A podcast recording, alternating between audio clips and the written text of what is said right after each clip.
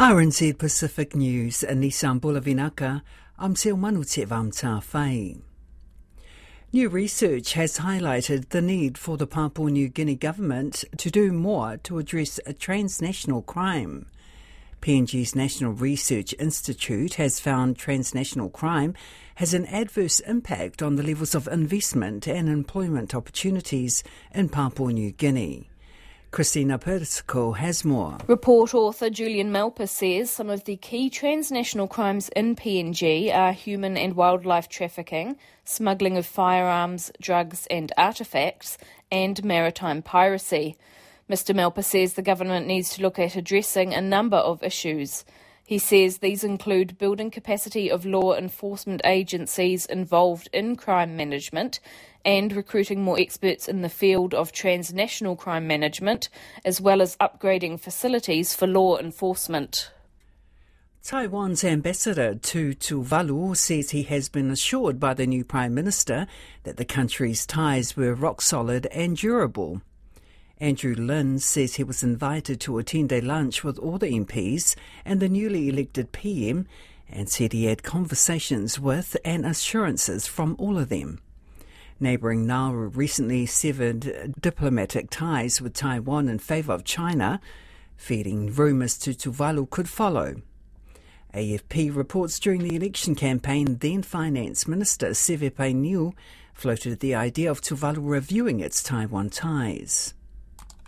A Wipina Manda community leader in Papua New Guinea's Enga province says mediation is underway between the warring factions in the remote highlands in an effort to prevent further violence. Dozens were killed on February eighteenth in what has been described as the worst massacre in recent history. Akila Kunza says while there have been positive signs following talks, tribesmen have still been going around collecting ammunition. They have communicated with the uh, enemy tribes and they say they fought enough and it's time to uh, lay down their arms and negotiate peace, which is a positive signal. And the government of Papua New Guinea, they say they wanted to give more power to army so that army can arrest and army can shoot them or whatever, to try to uh, scare off the uh, fighting, but that will not stop. New healthcare practices have been introduced at Samoa's Leulumoega District Hospital after a breech baby died at birth. The Samoa Observer reports the baby's father took to social media to express his anguish and disappointment, highlighting critical shortcomings in the medical care system. The Director General of Health, Ayono Professor Alec Ekeroma, confirmed a newborn died after complications during a breech birth. He says breech babies should be delivered by someone trained in conducting them. In response to the incident, Leulumoega District Hospital brought in immediate measures to enhance patient safety and staff preparedness. A man from New York is on a mission to walk through twenty-six islands, one for each letter of the alphabet. Last week, Seth Weinstein ticked off N, spending a week in Niue, walking from village to village. B C N reports his mission caught the attention of locals who were both concerned and curious to see a tourist walking such distances. Niue was the nineteenth island Weinstein has conquered, and he went on to Japan to walk his twentieth. A charity promoting ethical investment says New Zealand's A C C is still investing too much in fossil fuels. The corporation invests forty-seven billion dollars New Zealand dollars to pay for future injury claims. Our climate change correspondent Aloise Gibson reports. A C C has substantial investments in fossil fuel producers, enough to make around seven hundred thousand tonnes of carbon dioxide last financial year, the equivalent to driving almost three hundred thousand cars for a year.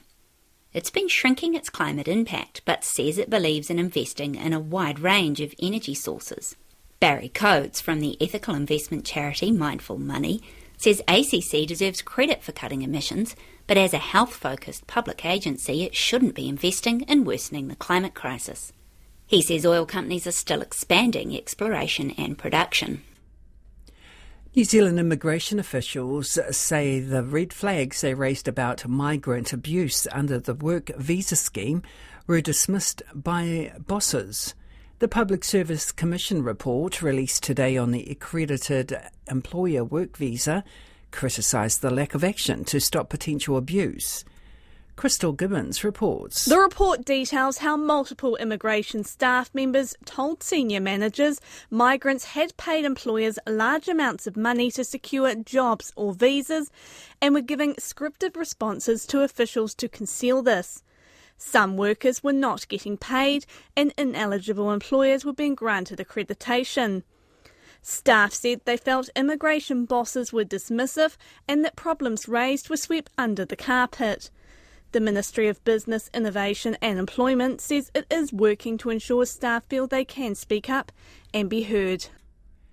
A frozen Arctic vault built to preserve global agricultural crops from extinction has received seeds from the largest number of new contributors yet.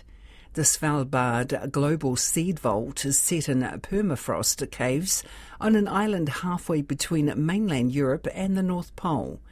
twenty-three seed banks have taken part in delivering crates, nine for the first time. one hundred eleven seed banks in seventy-seven countries now have a backup of their plants in Svalbard. In sport, the Hurricanes are backing the use of smart mouthguards in Super Rugby Pacific and are confident teething issues will be fixed. There was a problem with the delay of data from the mouthguards during Friday's season opener between the Chiefs and Crusaders in Hamilton, which saw players being forced from the field for head injury assessments incorrectly. That's led to criticism of the technology from players and coaches. However, Hurricanes assistant coach Tyler Blayendal says the smart mouthguards are about player protection. It's all in the, the name of player safety, player welfare, so the guys are keen to make it work. Uh, there's just a few kinks, I think, that need to be ironed out, as we've probably seen. So, you know, hopefully it just becomes a non-issue. And like I said, it's for a good cause, so everyone's trying to make it work. That's your latest R N Z Pacific News and Sport. For more stories, go to r n z i dot com.